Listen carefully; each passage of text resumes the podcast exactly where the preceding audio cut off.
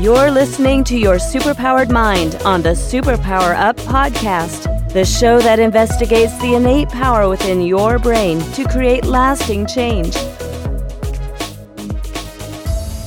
Hello, everyone. Welcome to Your Superpowered Mind. I'm your host, Kristin Maxwell. And in this show, we explore the process of transformation and give you tools and strategies that you can use to transform your own life. Today, I'm talking to Eric Maisel about developing a daily practice so you can finally meet your goals. Dr. Maisel, PhD, is the author of more than 50 books on creativity and personal growth. Widely regarded as America's foremost creativity coach, he is a retired family therapist and a noted leader in the movement known as critical psychology he writes the Rethinking Mental Health blog for Psychology Today and facilitates creativity and writing workshops around the world. His most recent book is called The Power of Daily Practice. Dr. Maisel, welcome to your superpowered mind. Hi, Kristin. It's great to be with you. Thank you. I, as I mentioned before we got started, I looking through all that you have done and all that you um, put out into the world, there is so much going on um, for you. I, I, can't wait to hear about some of it and share that. um, my first question is always what superpower did you uncover as the result of mastering your mind? Well, I think it's the subject of the book, and it's the power inherent in getting to something every day. And it sounds obvious enough, but I've been working with creative performing artists for more than 30 years as a creativity coach. And what I see is that when a client misses two days or three days, they end up missing six months or a year or a decade. The big problem with missing a few days with respect to anything you're trying to get done is not just those few days, that wouldn't be so bad. It's how much time you then miss. Really, the only way to deal with that problem, it's a real problem, is by initiating and maintaining a daily practice. I think that's as simple as it sounds, that's a superpower, having a daily practice. And for creative folks, especially, who try to get their work done after their day job when they're already too, too tired and often too sad by the end of the day to get to their work, for them, it needs to be a morning daily practice, a first thing each day daily practice. If you get to something that's important to you first thing each day, you'll discover that you're beginning to live your life purposes in a way that you hadn't before. Yes, and you know this idea of a practice is is so huge and you know as a coach I work with so many around goals that they're not moving toward or uh, not as fast as they would like. And a lot of it centers around having, I don't know, be discipline or or having a practice to yeah. actually do what it takes. well, Pavarotti, Pavarotti has a quote I like, which is people say that I'm disciplined, but it's not discipline, it's devotion, and there's a big difference. And there is a big difference. We do need discipline, but we also need devotion and those synonyms to devotion like love and curiosity and enthusiasm and interest. I don't think we can just get things done via discipline. It, it's too hard to write a 100,000 word novel just by being disciplined. There's something in there you have to be loving. And that's what I try to help clients connect with the thing that they love in what they're doing. And because often what they're doing is sloggy on any given day, they're not loving it on a given mm-hmm. day. Then you have to help them remember why they're doing it. And often it's because they fell in love with the thing, whatever the thing is literature or visual imagery or music. They fell in love with that at the age of five or six or seven, reading a book in a corner or sitting in a darkened theater. That's where the love started. And a lot of my clients have to remember that they loved that then and that they can love that again. Yes. How with, with the people, a lot of the people that you work with, are they doing this as a out of um, for fun, you know, on the side, or is it are these people who are this is their career? This is what they're devoting their life to. Yeah, I tend to work with self-identified creative and performing artists. That is, folks who are trying to do this as a career. So, of course, a lot of the work I do has to do with marketplace issues and building confidence and asking for what you want and dealing with the long odds of uh, making it in the marketplace and all of that and that those are extra challenges and extra burdens but yes i don't work with the so to speak person who's trying to make a more creative pea soup or what have you the everyday creative person but rather somebody who's self-identified as a creative artist or a performing artist yeah and in, in this population do you find that they also have lost that that devotion does it does it switch into ah, this is just work?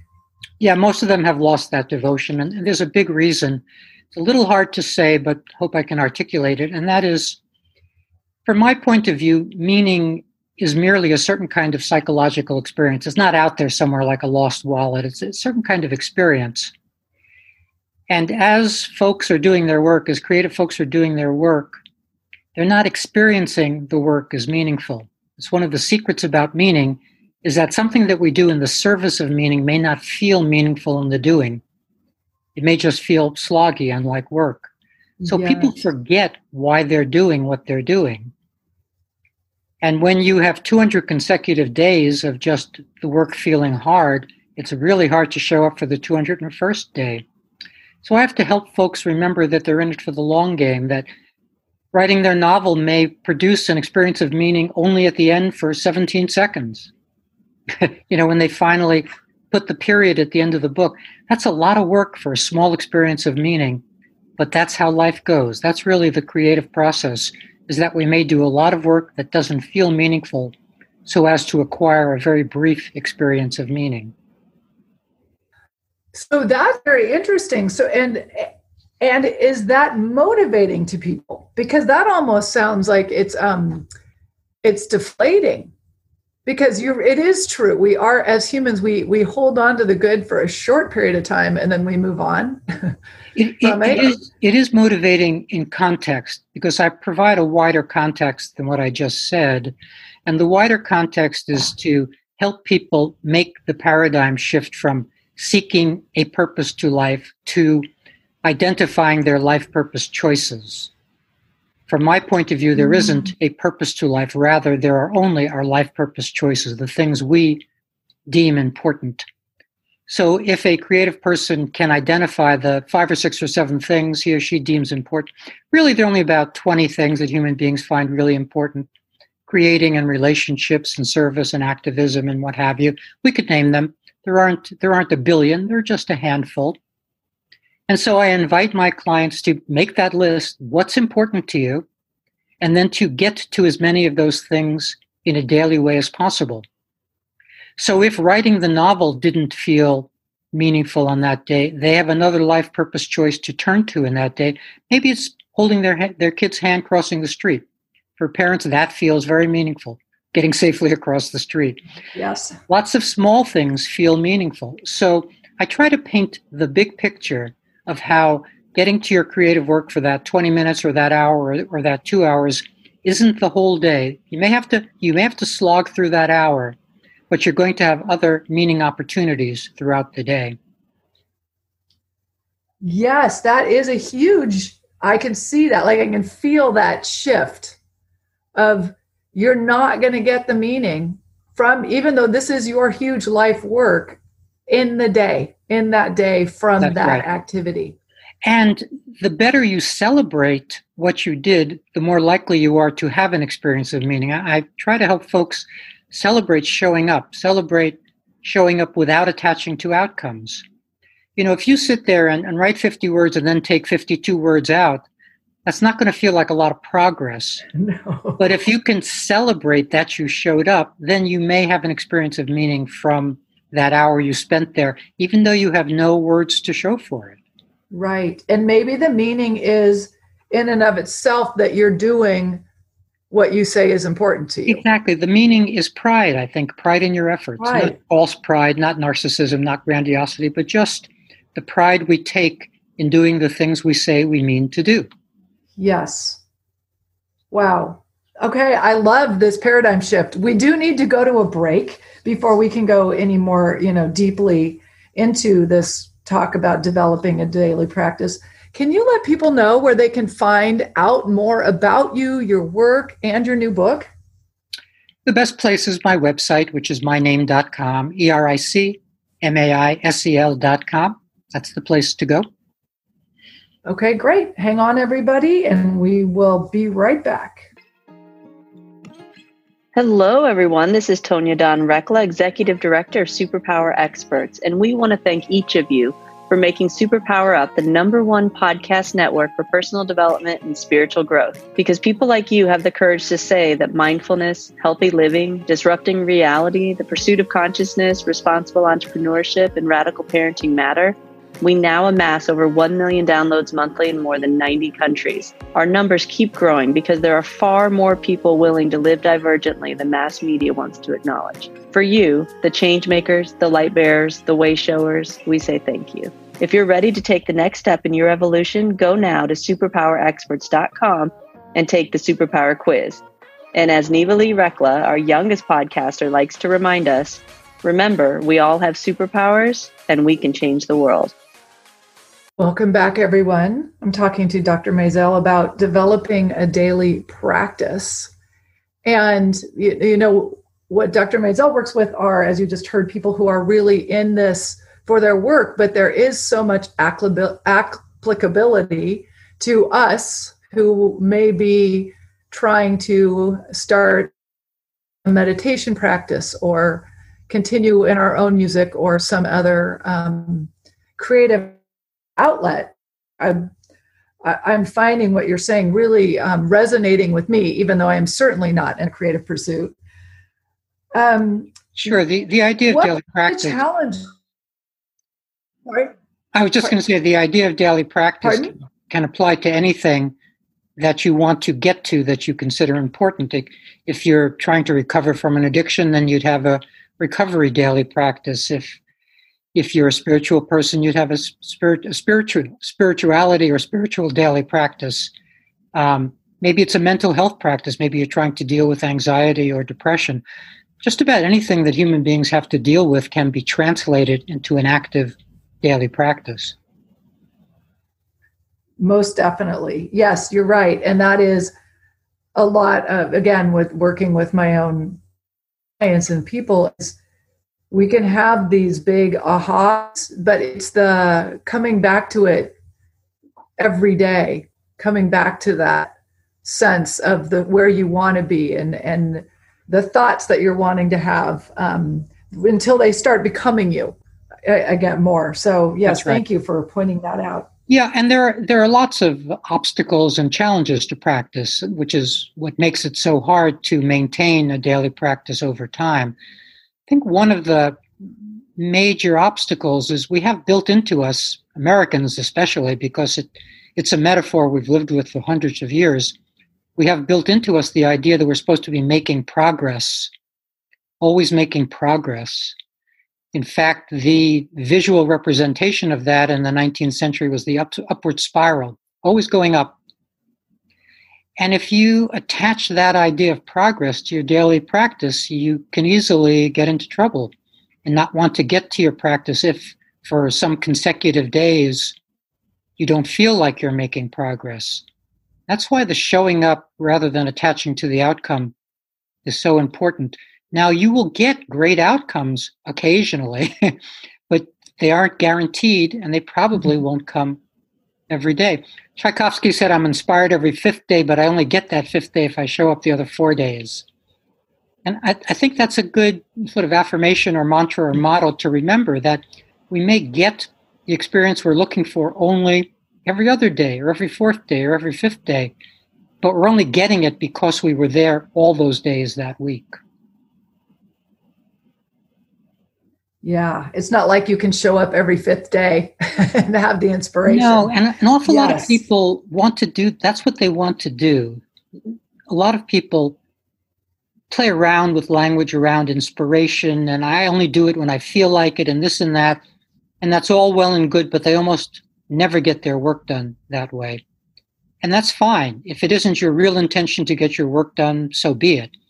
But if you are getting disappointed over the decades by not getting to your real work, then showing up every day makes a huge difference. And by the way, for a creative person, as I mentioned, having it be first thing, not just daily, but first thing, is super important for a couple of reasons. One is, of course, if you get to it every day, you'd get a lot done, but also you get to make use of your sleep thinking that way. Your brain has been thinking during the night. And if you turn to your creative work first thing, you get to mine that work that your brain has been doing all night. And that's a big deal. And another reason why have, doing it first thing is so important is if you do it first thing, you'll have the experience of having made some meaning on that day already, and the rest of the day can be half meaningless and you won't get depressed. It's important to get to something real first thing each day.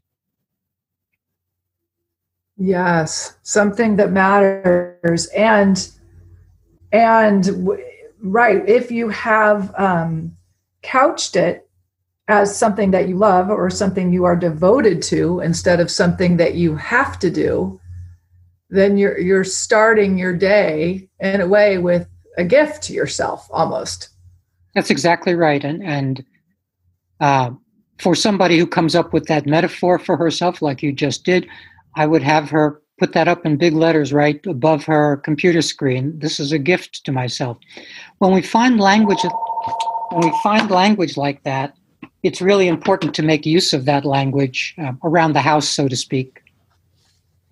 Yes. Yeah, that's I, it's uh, one of the things I often say to people is make a post-it and put the post-it, those post-its all over your house. Yeah, around you, other you, things. You say post-its. I make people do it in like four feet by six feet. Uh, it's a little easy to not see a post-it, especially as my eyes are going.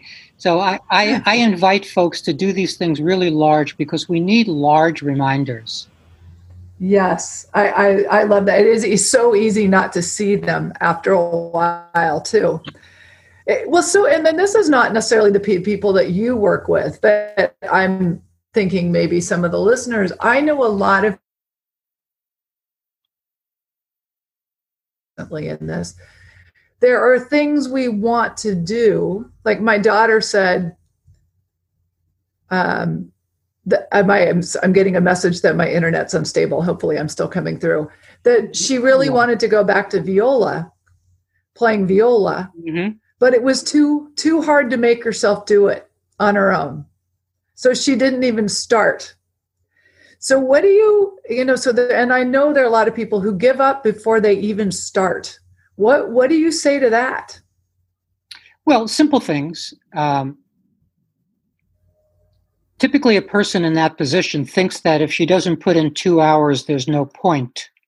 And since she doesn't want to put in two hours and maybe doesn't have two hours, then it's easy to skip it. When I ask a client in that position how many how much time she can actually put in, almost always a new client will say 20 minutes.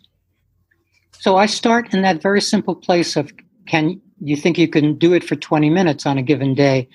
And that shift from I need hours to let me do it for 20 minutes is already a big shift. So I think you can see that I start very simply with folks, trying to help them do sort of the smallest steps that they can possibly do. And then I would circle back around to what's important. Mm-hmm. And she's holding the viola is important but not really. There's a but there. The, the viola is important, but it's not really. So solidifying that importance, saying it out loud to other people, the viola matters to me. Thinking thoughts that serve her. For instance, the viola matters to me rather than, oh, it's too late or it's taken too long or there's too much competition or what have you. I would caref- carefully examine what she says to herself and have her dispute those utterances that don't serve us. So, to make a long story short, there would be lots of things to try that are really very simple ultimately. Mm-hmm. Maybe a little anxiety management, maybe a little little cog- cognitive change, maybe some baby steps, all of that together would make the difference. Yes, that is. And, and what I love that you're saying is one of the questions I had to ask you was around, you know, what are the kinds of beliefs people have underneath them that sort of sabotage them? And um, that's lots, it. lots of them, um, but the main one is that they and their efforts don't matter. That's the main one. Mm-hmm. Um, we're all contemporary enough, postmodern enough to believe that we're only excited matter here because the universe could make us and not for any particularly grand purpose. And whether we have another belief system alongside of that, that belief system, sort of of the scientific age and our understanding of how, so to speak, little we matter, how quickly a microbe can get rid of us, makes it hard to take ourselves seriously. And we yeah. have to do that. You know, we have to do, we have to give life a thumbs up and say that while we are here, we and our efforts matter. It's that kind of language that will underpin a daily practice and renewed effort. Yeah. Yeah, while we are here, our efforts matter. Yeah, that, and that really is, I love you're getting to sort of that underlying angst that I think a lot of people just generally have right now. Yeah, and I think we matter even more right now. That doesn't say, of course, it's not easier now. That's a different statement. But I think we may more we may matter more now. Our activism may matter more now um, the things that we the things that we invest in may matter more now. So even as hard as life is at this moment that doesn't obviate our need to believe that we matter.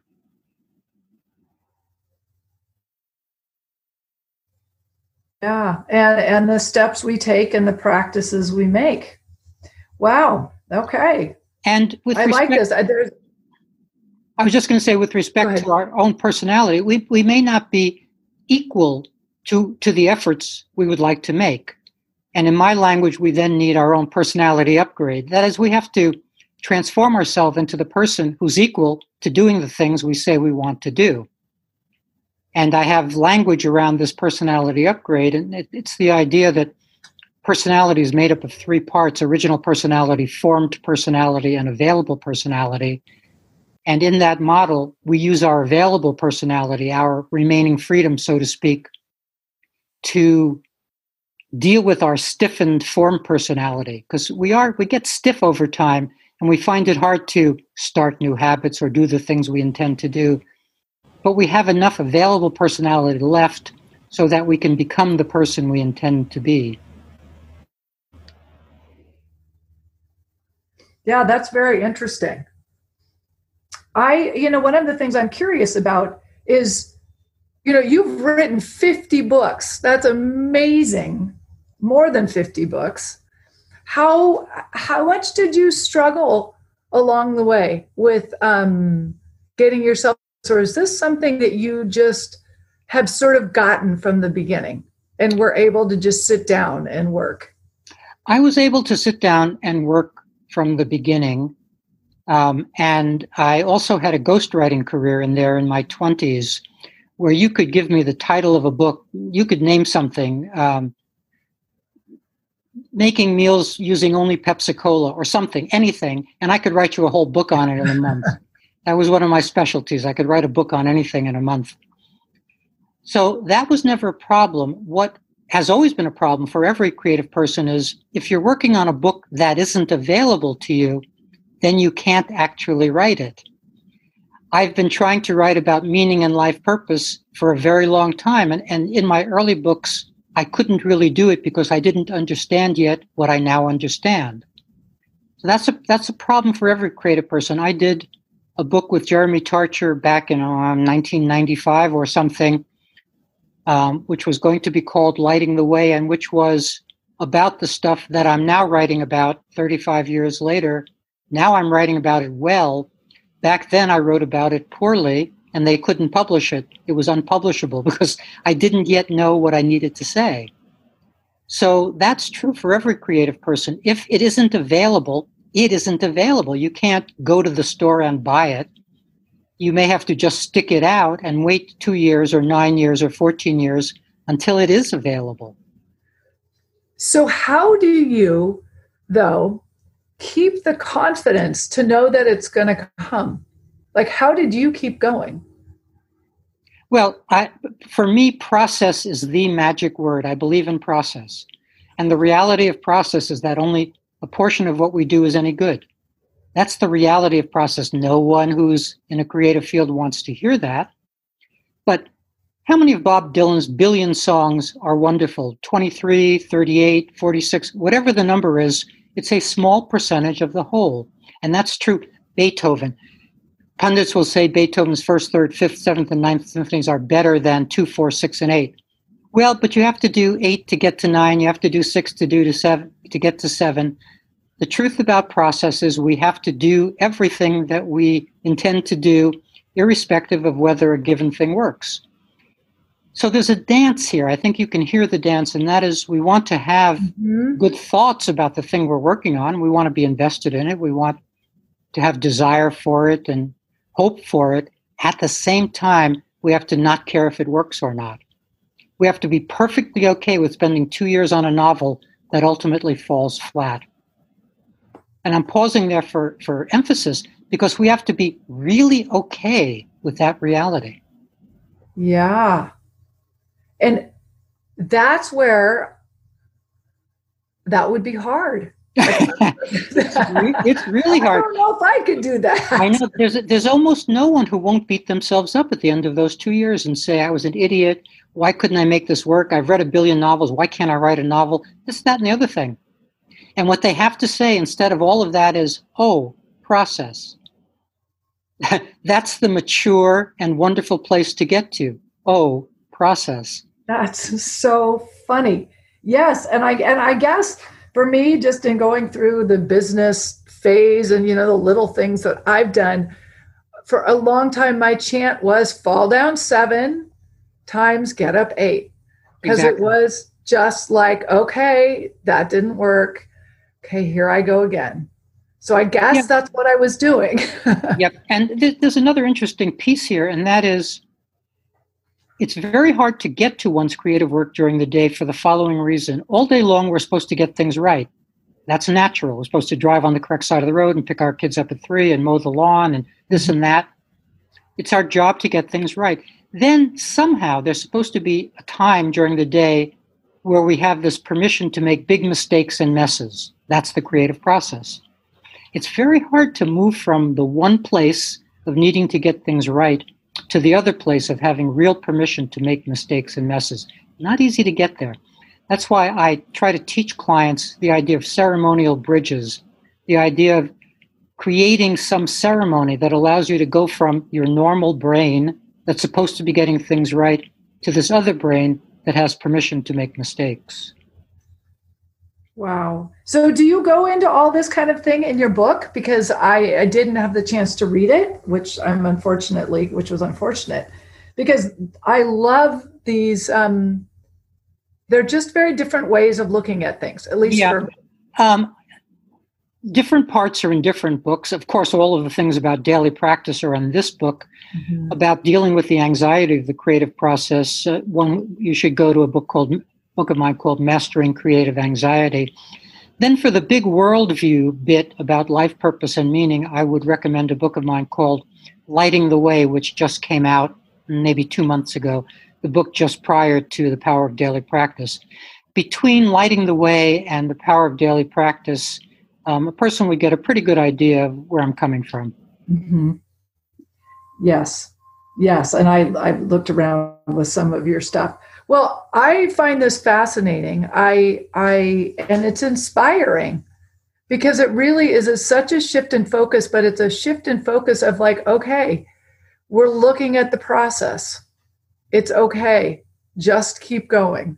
Yep. And, and that's why to answer the question you asked earlier, isn't it demoralizing to look this in the eye? No, it isn't really. I think it's inspiring to finally say this is the process and I mean to stick it out because it's important to me. and that's exactly it. It's like it is inspiring because you're just saying, no, I'm going to do this just because I'm going to do it. And I want to do what I say I'm going to do. And we'll see what comes out of that. That's exactly right. And trusting, I would add a little bit of trusting that even if the, the thing itself isn't ultimately what you want, you yourself are growing. That's exactly and right. getting something from it. Yeah, powerful. Okay, well, can you remind people again where they can look up some of you and some of what you've done and find out about your workshops and all that sort of stuff? Sure. The main place to go is my website, ericmaisel.com, E R I C M A I S E L.com. And also, there's my blog on Psychology Today, Rethinking Mental Health. It's had several million views. People like the blog post there. So that's another place to go. Uh, well, thank you. It has been um, a joy to to talk to you, and uh, uh, you know, I just love when I talk the opportunity to talk to people and really start to see a different reality or see reality in a very different way. Um, and I'm hoping that other people listening got got some of that too. Thank you for having me.